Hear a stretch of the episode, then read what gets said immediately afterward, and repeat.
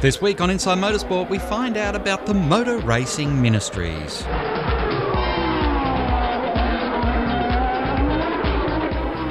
Gary Coleman is a chaplain for the Motor Racing Ministries. I caught up with him at Queensland Raceway and asked him about the Motor Racing Ministry service, which from humble beginnings now boasts 46 ministers. 46, started off myself back in 1986 uh, at Amaroo Park and then at Bathurst.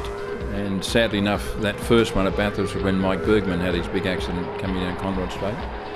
Um, and then a fellow in Adelaide who's still with me is the rally chaplain, David Vaughan down there, has been with me for 24, 25 years or so. And as we build up along the way now, and uh, we've got the guys that do speedway, rallying, and um, uh, track racing, um, all, all, the categories, bikes, and all the bikes.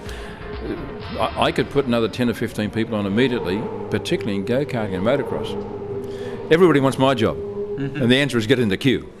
Uh, but to find more because uh, sporting bodies all around the country now are wanting chaplains. So we are part of an organisation called Sports Chaplains Australia, and we have about 300 chaplains, but our head office has requests for 2,500. You know, second level AFL teams in Victoria and South Australia, Netball Australia, and all want. We see the value of this independent person who's not part of management, not part of the teams and, and the team, but is independently for the personal lives of staff, management, and and uh, and families and so on.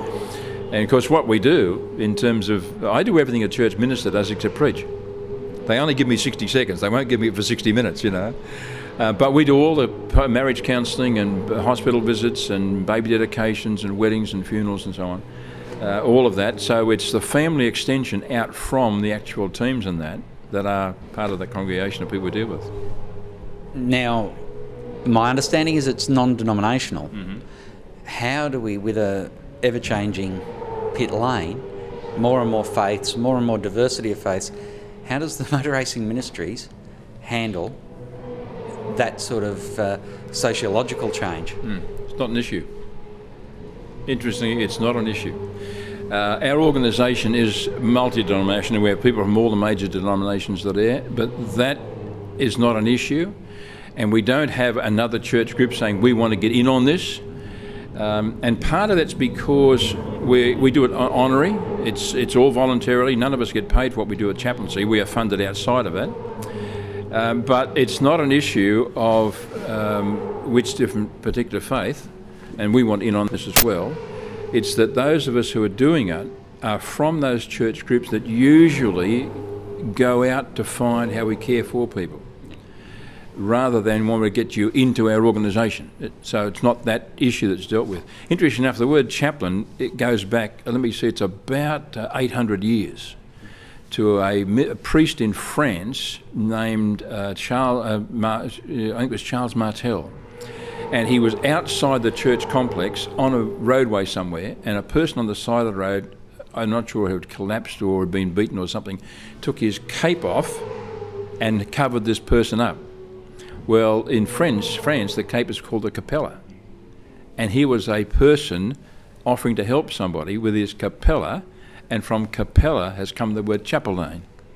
So it's a, a, formally it's a minister from the church who was operating outside of the walls of and the framework of the normal religious institution. So in our chaplaincy, we're out caring for people. We're known as the people carers in the sport, um, and caring for people wherever they are in our complex.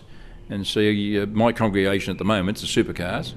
Well, those with all the officials is about 12, 1300 people and I'm one of the few pastors in the world. I'll wake up on Monday morning and my congregation's left town. I got to go follow them to the next place, you know. But it's that mobile group amongst a, a, a, a small culture, social group of people who happen to work around the sport. That would mean then that uh, when the sport's going through good times, most people are happy, mm-hmm. and you're dealing with a, a different level of problems yep. than when the, the sport's going through tough times like we are seeing now. Yeah. I imagine the, the problems that people are approaching you with are of a different nature and I, I could imagine are a much tougher type of problem to be able to give advice or to, to even have to hear. Yeah. yeah. Uh, two things in that. One, when there's no major issues around on the track or an event, then I'm dealing with people I've been talking with for years, uh, some that have got personal family problems with uh, children, some have had marriage problems, some have had other personal issues, some have had business issues, and those kinds of things behind the scenes. But when something um, happens in an event or something that's tragic or close to being tragic, there's the issue of dealing with the family immediately in the crisis that's there and whether hospital visits or whatever else. But the other thing is the officials, and I made this comment to our briefing this morning, the officials that have been to some of these things for years and years and years, and when every now and again one of them will catch them by surprise, because nobody escapes being impacted by a trauma. And the flaggies or the fireys or the crash rescue and the management from the control tower down, including Clark, of course, are all affected by that. For example, two years ago here at Willowbank, we had a mini miner down the corner, hit the tyre barrier, up over the fence into the crowd. I was up around here at the control tower and thought, we've got people killed down there. Let's get down there. There were three of us on duty that weekend. Went down there. Two grandfathers to try and get their grandkids away had been clipped on the shoulders by the cars that came over the top. One had a cracked vertebrae, one had a broken collarbone. The first person to them was the driver out of the car because it landed on four wheels.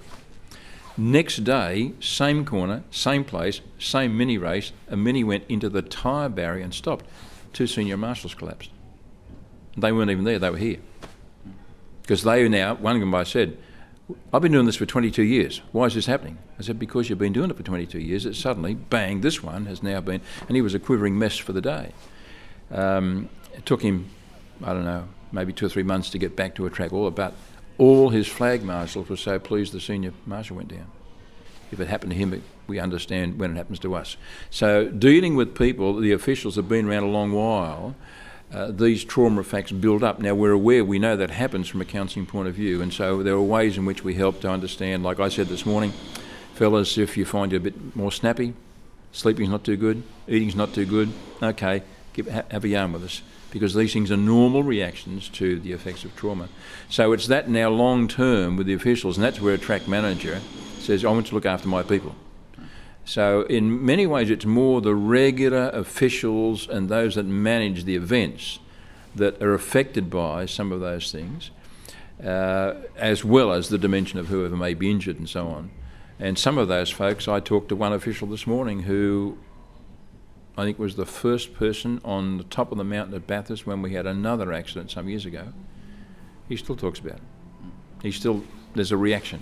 You know, it's there, and that's what we understand in the counselling community now. That people, nobody gets over a trauma. And first responders, oh, yeah. by their nature, they're not seeing the unedited version. They're seeing no, the entire absolutely. thing laid out in front of them, yeah. and go into an immediate response mode. Yep. Because that's what they're trained to do. Yep. It's a day, as you said, a day, two days later, yeah. when all of a sudden their brain processes the entire scene, and bang it. And that video them. keeps replaying. There's a system now where, for example, if we've got a bunch of guys on a flag point or fireys on that point, um, usually when there's a serious one, the CAMS officials say you will see the chaplain when this race is finished, and so on, that sort of thing. But the chief marshal would then keep tabs on them for the next week or two. And if some of them are now not back to normal and they're having different reactions, that they give us a call. We will then uh, contact them by phone, recommend they see their own personal doctor. If it's more than that, recommend them on through a system, as with supercars and CAMS now, the duty of care. Uh, we have references on through counselling uh, opportunities or ministries for them because they've got to be followed up and, and not just left to lurch. Whereas opposed to, you know, 10, 15, 20 years ago, we just lost officials. Oh, they didn't come back next year. Uh, wonder why. Well, now we know why, because they were traumatised by it and couldn't come back. Now we know the symptoms, now we know what to look after, and now we know what to chase up for. And so we're able to make sure we care for the people long term. But uh, yeah, it's that thing, the response mode, and what happens on Sunday night afterwards or Monday when you get home, and you know, interesting illustrations over the years on those. Gary, it's always fascinating to talk to you. Thank you once again for your time. Pleasure. My thanks to Gary Coleman. That's all we have time for this week on Inside Motorsport. Till next time round, keep smiling and bye for now. Inside Motorsport is produced by Thunder Media for the Community Radio Network.